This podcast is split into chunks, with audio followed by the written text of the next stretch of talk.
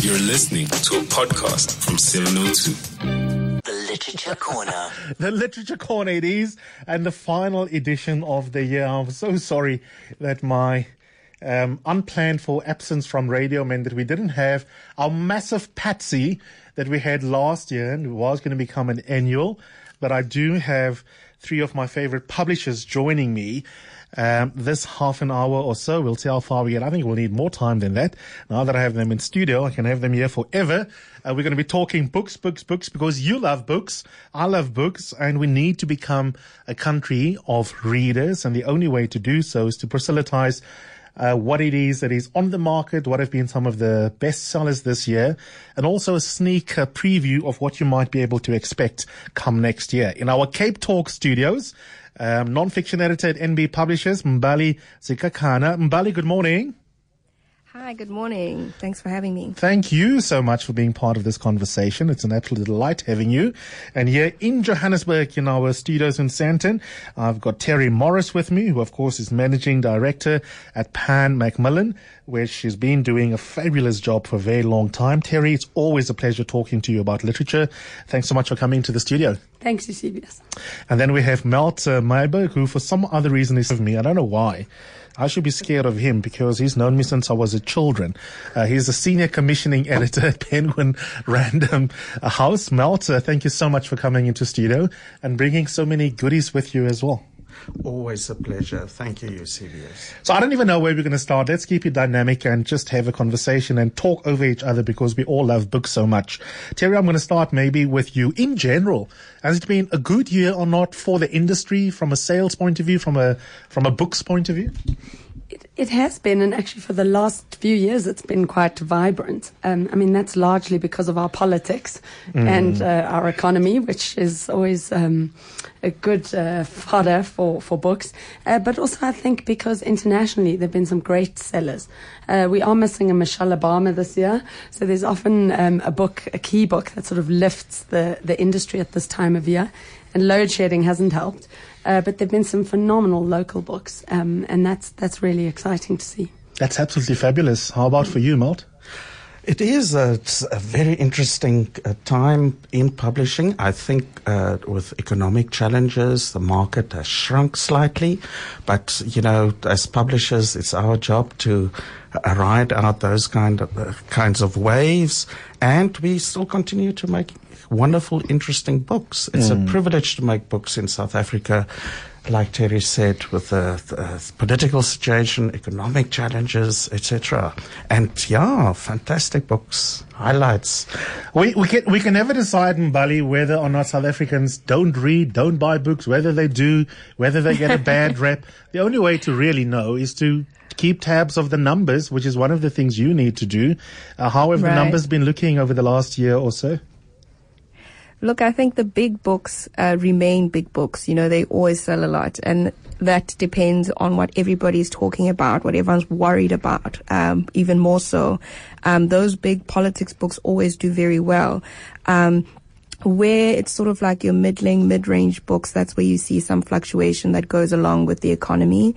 So I do agree that there's been a slight shrinkage, and that just follows um, what's happening with, with, with our with our finance in general as a country. Mm. But generally, people do love to read and people want to know things. Um, and because I'm a non-fiction, I see that quite clearly.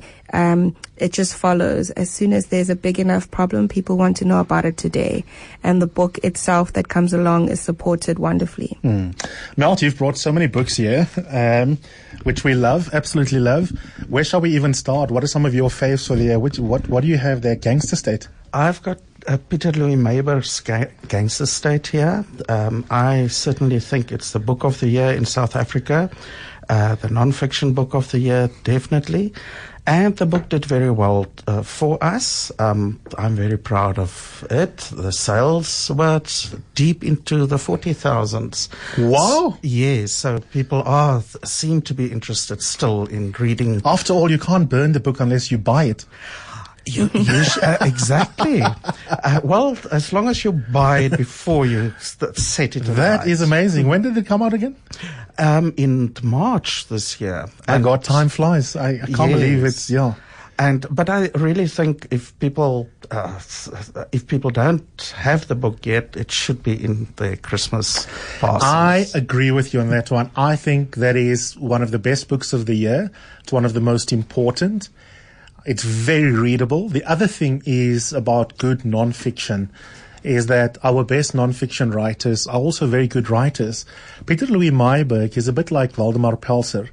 They are one of those, they, they are the, you know, rare journalists who are able to write equally well in Afrikaans as they do in English and speak equally well in both languages.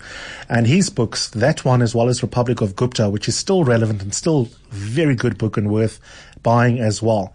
Um, quite apart from the importance of the book in terms of its content, I actually just found it riveting to read as a as a read. Yes, it's a, a- a- a- you you can read. It's like a, a crime novel. If only, if only it was a novel, right? yes, but really the writing is exceptional, and it's interesting how many Afrikaans journalists uh, perform at, in the English non-fiction market uh, in South Africa.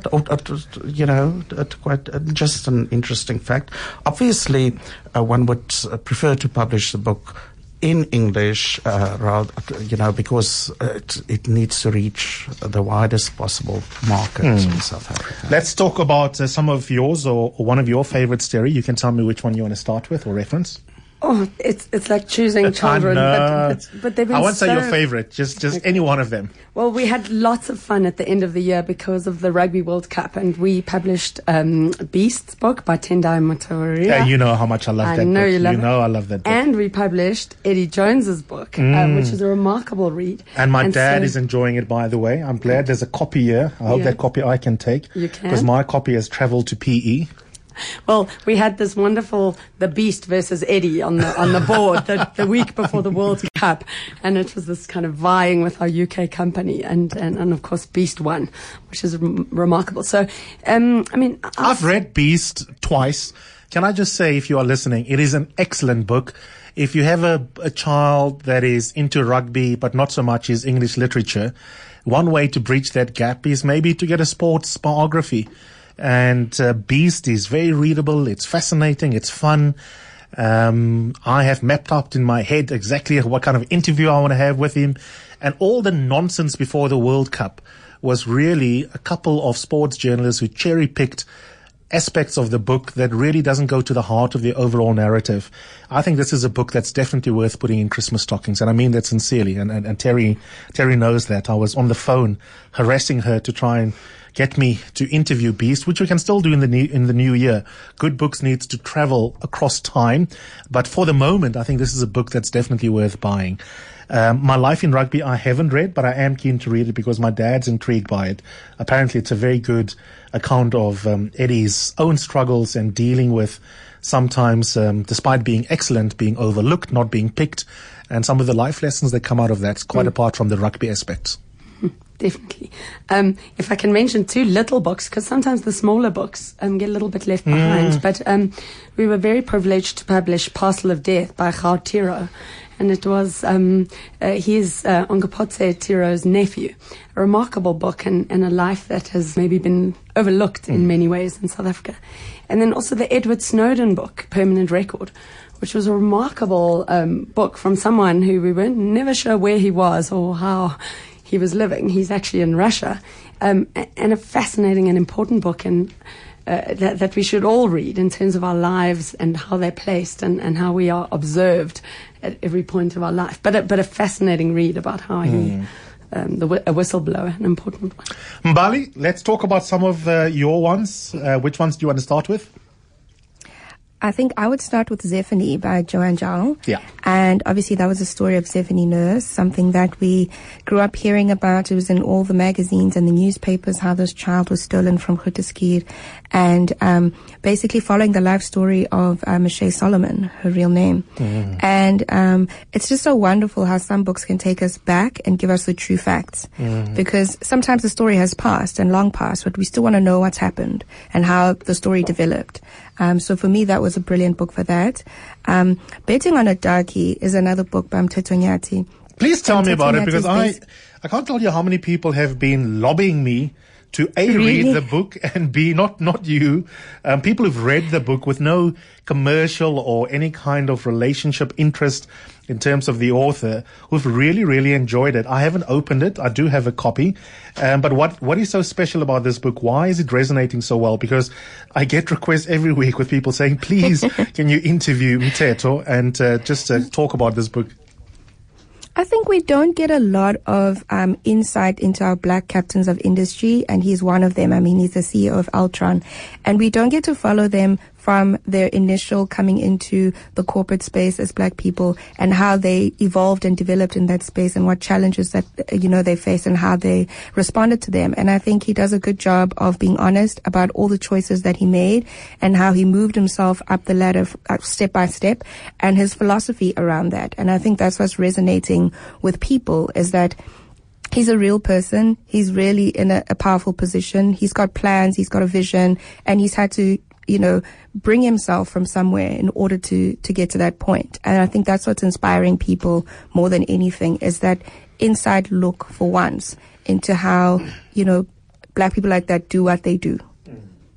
Absolutely. Let's talk about more ones that probably you can also travel with and not difficult to read, but Right. important as well. Uh, Melt, I'm going to come back to you. This hardcover edition is just so beautiful. Tell them which one I'm holding up here and talk to me about why this was a project that you loved so much. Um, Eusebius, is holding up uh, Basi, My Journey of Hope, the memoir of Basetsana Kumalo. In hardcover, which is really special. In hardcover. For Basi, you do it in hardcover. There's a quote right there.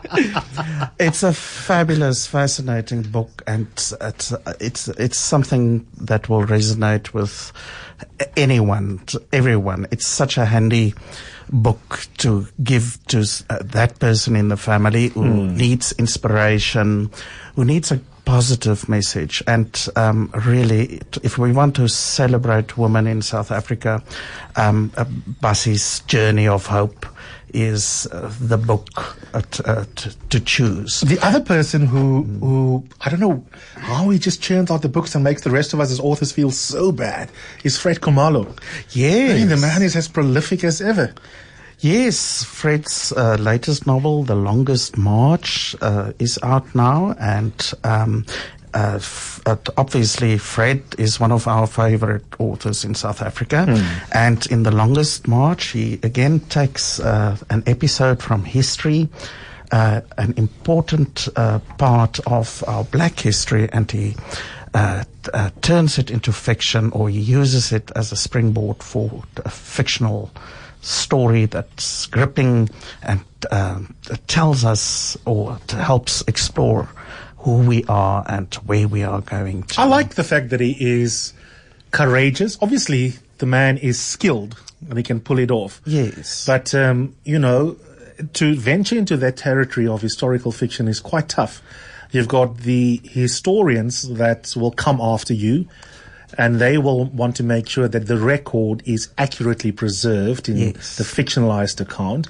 And then you have the fiction readers and reviewers who still want the prose to be beautiful and the fictional characterization and construction of the entire story must still be compelling.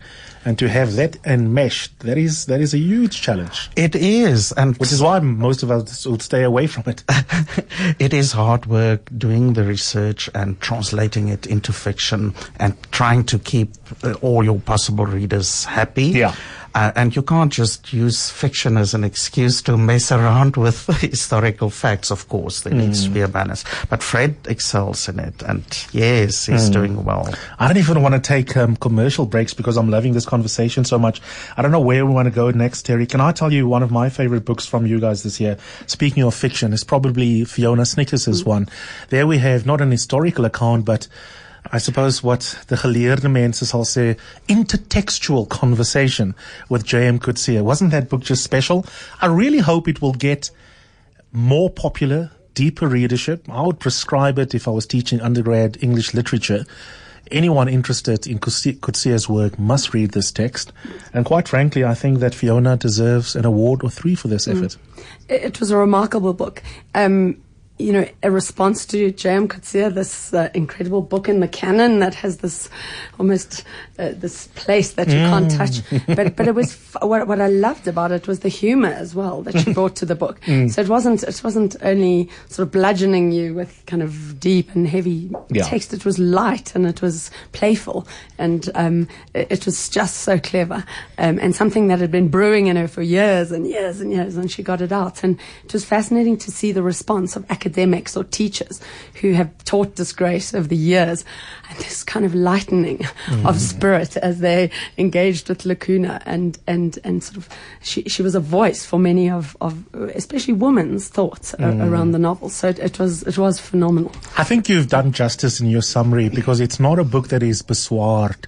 It's a very serious feminist critique of Coetzee, and yet at the same time, um, feminism does not have to be incompatible with humor. It really is a very funny book. It is laugh loud funny, but um, remarkable, and and it just shows the the power of fiction. Actually, you know, it's fiction sometimes gets left by the way in this country. It's it's it's difficult to publish local fiction. It's tough, um, uh, but but the authors are writing, thank goodness, um, and I think we're seeing um, a, a kind of a a more playful way of, of, of writing fiction, and that's from the commercial writers, some of them self published, which is very exciting actually, um, to, to the sort of more literary text. Absolutely. Mbali, what next do you want to talk about? Some Christmas reads that you think uh, could be considered if someone is still shopping? Right. And I mean, here's one um, by Mongane uh, Wally Serote, our you know poet laureate. He wrote Sikhahlela O.R., which is a praise poem of uh, the late Oliver Reginald Tambo. And it basically touches on his childhood in Mbizana in the Eastern Cape, the, li- the liberation struggle, obviously his role in the ANC and his vision for South Africa. Yes. And so it's it also people around him, many who also participated in the struggle, some paying with their lives, and also it praises the role that he specifically played as a leader. Um, I think it it kind of fell a little bit under the radar, and it's something that could be um, a wonderful.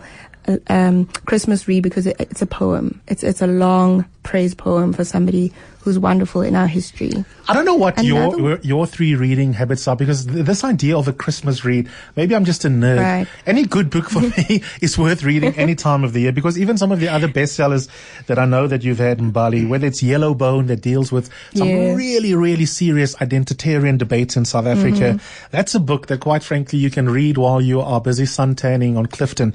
Um, I think any good book is worth reading, so we can throw any of those in the mix as well. Exactly. Um, even, I mean, we've just spoken about uh, Fred Khumalo. You can bring back his short stories, Talk of the Town. You know, those were also wonderful and they were one of our um, best selling books. And we know that when Fred writes short stories, and especially in this book, he, collated them and wrote them over um, quite a long time. They touch on so many things that have happened in South Africa over that while.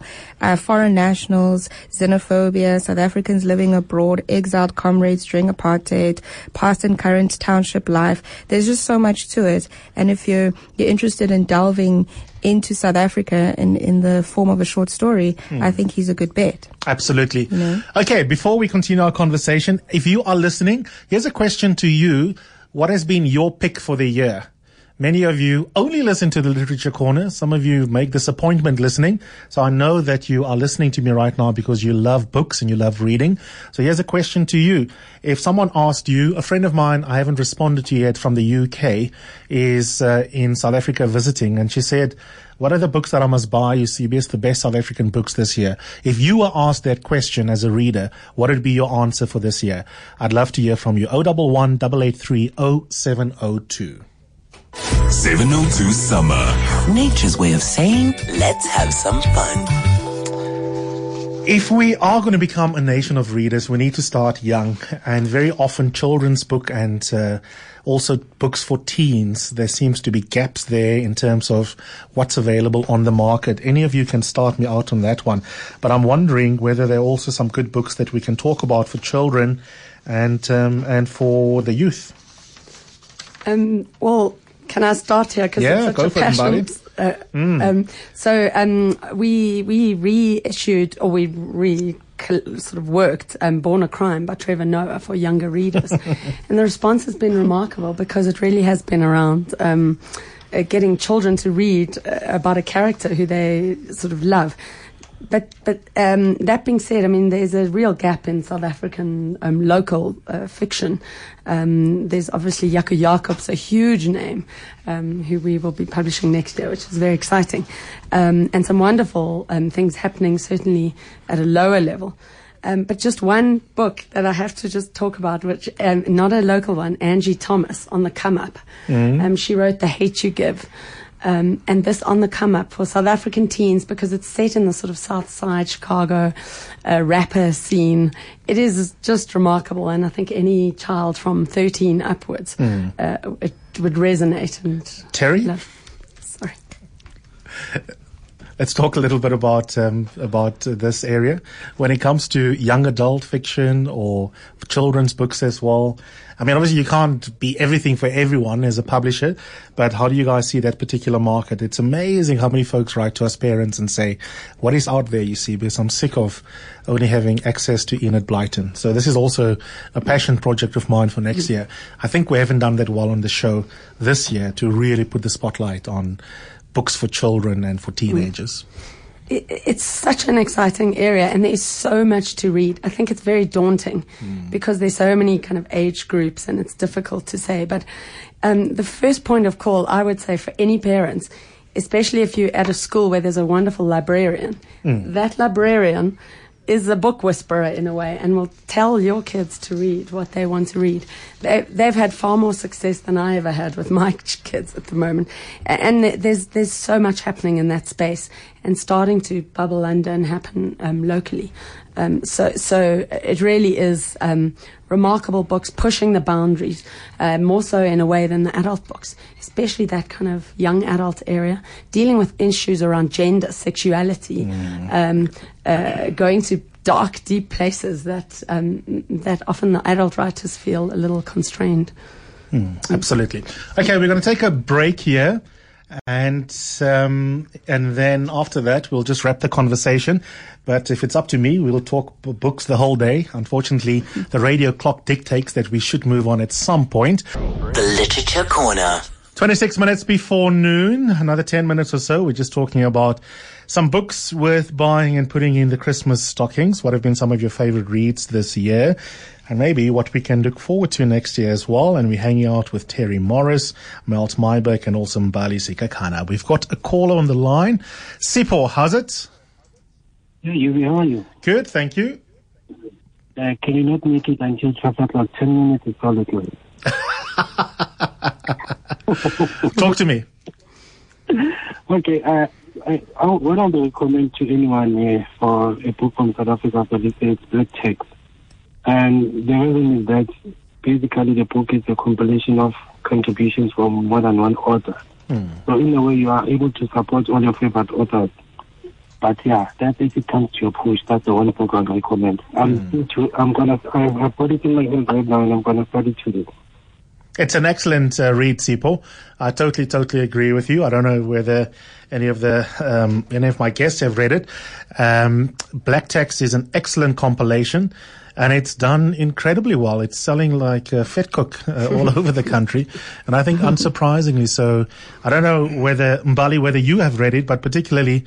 Um, I don't know if there's such a thing as white text, but for any of us who experience black text, the recognition of yourself in this collection is absolutely amazing. So I totally, totally agree with Sipho on that one. Right. Um, Melt, let's talk a little bit about book covers. You know, that's a whole conversation on its own. But one of the things that will sometimes determine whether someone is going to pick one of your books and buy it as a gift to someone else is not going to be how brilliant the book is, who the author is, or the content, but visually in the first place, whether or not it jumps out at you. And I wonder if you can just explain to the public what goes into that creative part um, of the of the process, because that's a huge part of of trying to see whether you can up potentially the marketability of a book. Of course, um, the book has to compete with thousands of other titles in a bookshop, and uh, you know you're very lucky if your cover jumps out and reaches at the wallet of any potential customer. Um, uh, but yes, so there's a lot of planning going on.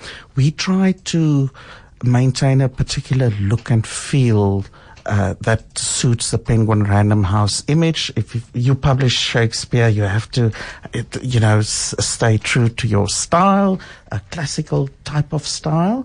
But then, of course, um, you try to marry that with the contents of the book, and the genre will also um, at, uh, t- determine what the cover will look like.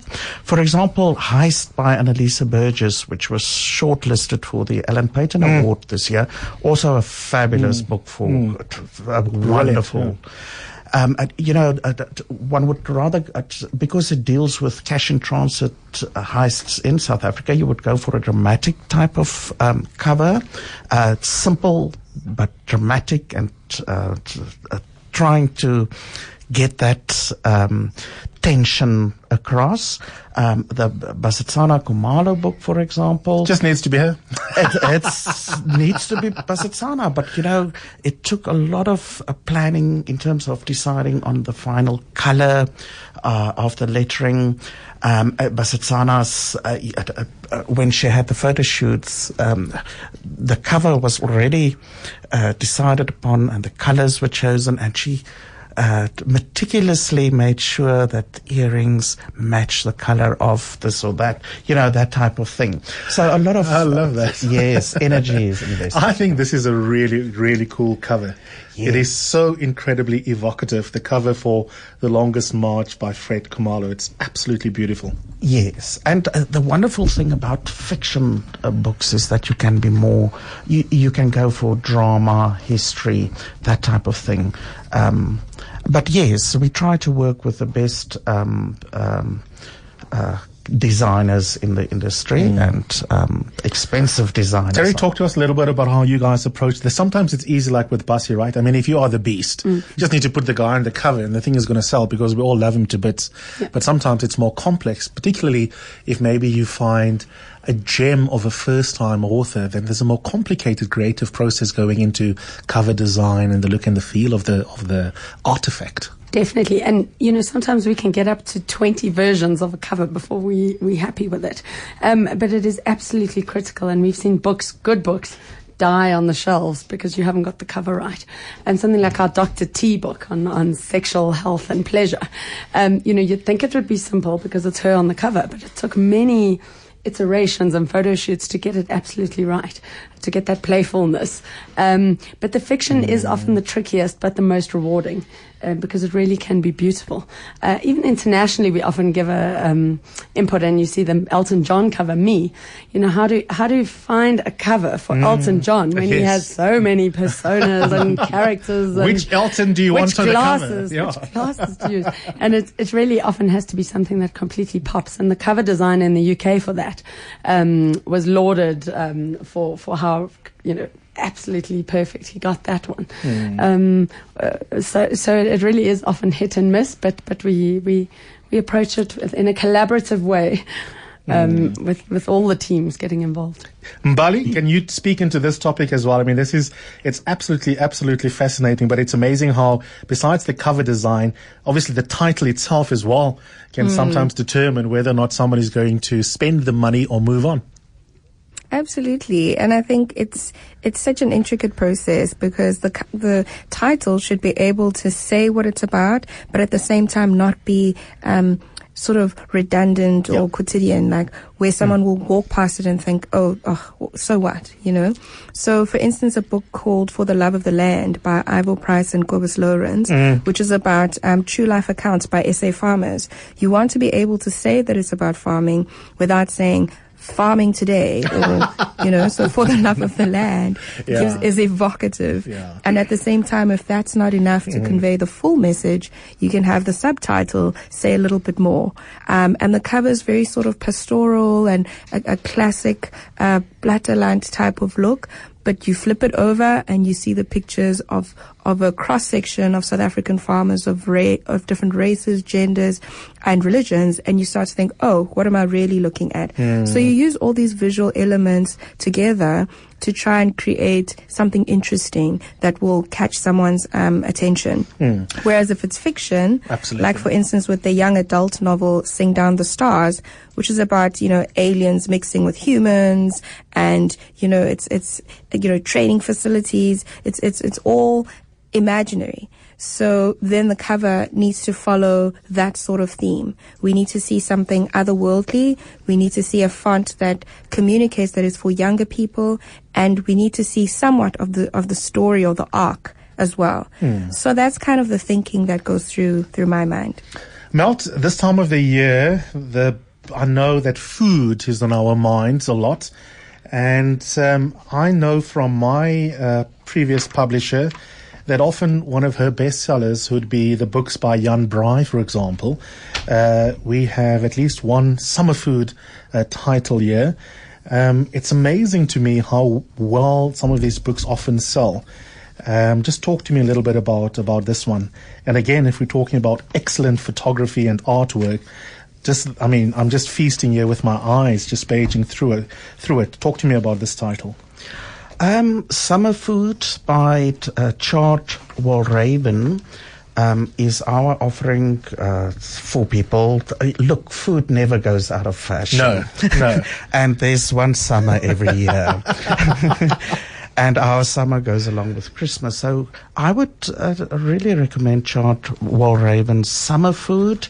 It's a fan- it is a beautiful hardcover book uh, with uh, the most delicious recipes, you know, and it's catering for it, everyone. There's meat, there's uh, from the basics to desserts, bakes, uh, salads, etc., and also the uh, obligatory vegetarian. Or uh, if you have colonial nostalgia, there's the ultimate beef Wellington here as well. Yes. On page 115. So yes, um, for that person in the family who's uh, needs some inspiration with the cooking, Hmm. perhaps maybe it's you know t- uh, just the ideal gift, just to Yeah. um, help them up the cooking. We'll, we'll have time for one more title with you, but I wanted to ask you because I've read this book. Did you bring this book, the Jon Ronson one? Whose one is this? Terry's one. Let's talk a little bit about this. I, when I read this book, I found it absolutely riveting. Mm. It was really, really amazing. And again, it's one of those books where it would be a complete injustice to the excellence of the narrative journalism if the book were one of those books that basically has a cycle of good sales and then disappears. It's, um, I mean, that book's a few years old now, actually, and it, um, it is, it, it is a remarkable book. He is a remarkable man, Jon. so you can't, absolutely brilliant. you can't help but be enamored with him, uh, especially when you listen to some of his podcasts, and, Yeah. and he's quite a crazy character. Um, but what was fascinating and so pertinent today is he, he kind of likened social media and how we approach it to the public stonings uh, of the Roman era. But except in this context, you're sitting on your couch and sort of throwing a tweet um, anonymously at people. And he, he, he went through various sort of case studies where people had uh, just kind of completely fallen, uh, fro- you know, fr- either from a pedestal or from a very comfortable life because of an error they'd made, or uh, sometimes uh, quite a grave one. Uh, Yeah, I think it starts with a case study of that executive that tweeted something silly about AIDS in Africa, Ye- put off her phone, was on a flight, and by the time she switched it back on, she had been pelted digitally, and her entire life and career was um, no Yeah. longer the same. with hundreds of people waiting at Johannesburg Airport. So no, it, it's a remarkable book and very, um, very erudite and clever in the way that he looks at um, at, at how we uh, approach social media and, and ourselves and our, our, our lives. It's it's it's a it really is a, a book that should be referred to many many. I agree with you. You know what I loved about it is that a bit like you were saying about Fiona Snyckers' book, Mm. it's a book that raises some really deep and interesting questions about moral issues Mm. of our time that that accompany the digital platforms, new media platforms, but he does it in a way that doesn't feel incredibly heavy as if you're sitting in a university lecture series because he is giving you his diary hmm. entries as he's trying to track down these people that have been digitally pelted to see what happens next to their lives. Mm. So you feel like you're reading a sort of Jonny Steinberg narrative journalism piece, but beneath the stories are some really deep and very important mm. questions of morality that, mm. that is that, that, that he raises quite well. No, no, he, he's a remarkable journalist, and hopefully there'll be a lot more to come. Absolutely. 14 minutes before noon. We'll take a break and then we'll wrap the conversation on the other side of this. Literature Corner. 12 minutes before noon. I've got such like sadness that we only have such little time left for this conversation. Mbali, back to you. What other books do you want to talk about in terms of uh, that you're particularly proud of this year? And then after that, I think we'll look forward a little bit to next year. But what else do you think people should pay attention to? Sometimes, you know, there are books that we think as reviewers or as authors or maybe you guys as commissioning editors that you think are really important books and they don't do as well as they should, which books maybe should be re-inscribed into the public space? Well, I would start with Yellow and Confused by Ming-Cheau Lin. And it's obviously the story of immigration. She was born in Taiwan and raised in South Africa. And um, I think with our very polarized black-white dynamic in South Africa, people that are coming from sort of more marginal identities or identities that we see as other um, struggle to integrate and understand themselves within the context of our social fabric. And I think that book, through her life story, tells that story very well. Another one is They Called Me Queer, which is compiled by Kelly-Eve Koopman and Kim Windvogel. And it's a collection by queer South Africans telling their stories in all different forms, whether it's through poetry, short stories, academic writing, and so on. Um, it's just and many young contributors, right? Which um, is also important because a lot of the conversation, there's little conversation around queer rights and queer experiences. We need more visibility, but what does exist Mm-hmm. Tend to be tend to be taken over by us older queer farts. And I think what's important Right. about that write up is also the generational element that is introduced. Absolutely. I think younger queer people coming in with stories that are perhaps also, you know, there's also just the, the, the narrative, the narratives that are accepted that are a little bit more palatable. And many of the, the young people in this collection are saying, well, you know, you're not used to people like me, but we exist and this is what I'm about. And it doesn't have to fit into, you know, something you've seen a thousand times before. We exist, we're here, and we deserve space. Mm, absolutely. What can we look forward to next year? Or you're not allowed to talk about next year, Terry. I'm going to start uh, with with you firstly. Uh, how does how do you guys even go uh, go about planning the new year? I mean, what is that process right? Is it is it very organic? Is there method to the madness? How do you how do you think strategically about the next cycle of books? I think we've become much more strategic. It used to just be, oh, here's a good book, we'll publish. I mean, actually, 2020. Oh, here's a famous person. As a famous person. exactly. In fact, 2020 was bedded down a few months ago, so I feel like it's it's um, we've got some amazing books. We've got the next uh, Moseneke, his judicial memoir, All Rise. Mm. We've got Wandile Sihlobo, this amazing agricultural economist, Finding Common Ground. We've got your very own Bruce That's Whitfield. a lovely title. I love that. Yeah. And, and he's wonderful. We've got Bruce Whitfield's book, first book we got out of him, strapped him to a chair and got him to write. It's remarkable. um, What is what is it about? um, well, we kind of working, wrangling around the title, but it- but it's a it's a great upbeat book about South Africa from an economic perspective, but from a um, kind of lessons of leadership, um, but case studies, and it's it's just fantastic, told in his very kind of. Uh, exuberant, wonderful way. Um, we've got Craig Higginson's new novel, phenomenal, um, and some wonderful new children's books, Yaki Jacobs, Refilwe Moahloli, um, and uh, that's just for the first sort of few months Oh, wow, that's that's beautiful. Mbali, how about you? Well, we've got the Moe Shaik memoir coming out. I can't the wait, yeah. Spy Bible. Yeah. that's such a riveting thriller-esque type of read. I loved uh, working on that. yeah, I Um, can't wait for my copy. I'm going to be I'm going to be at your launch for that one in conversation with I him, heard. and I'm looking forward to reading his text. I think Oh. it's such a critically important one uh, for the country because so much of our politics uh, need to be understood un- understood through the intelligence lens, and I think it's very brave and also timely for Moe to have to have written it. I agree completely. Um, another one is, you know, this year was the centenary of some important uh, writers of our past, um, Eskia Noni Jabavu, Peter Abrahams. Well, one of those, um, Noni Jabavu, we've uh, compiled uh, her writings from 1977 when she wrote a column for the Daily Dispatch. Um, and it's called Noni Jabavu, A Stranger at Home. And so we're trying to reintroduce her to the public as a literary figure of our past who definitely requires um, uh, just another uh, look as a country and to be appreciated uh, for all of her achievements and all that she was um, as a writer. Uh, Melt, last but not least, you. Firstly, I've got to ask you to talk about this book here. Who brought uh, Everyday Ubuntu? Which book is this? Is this one of yours?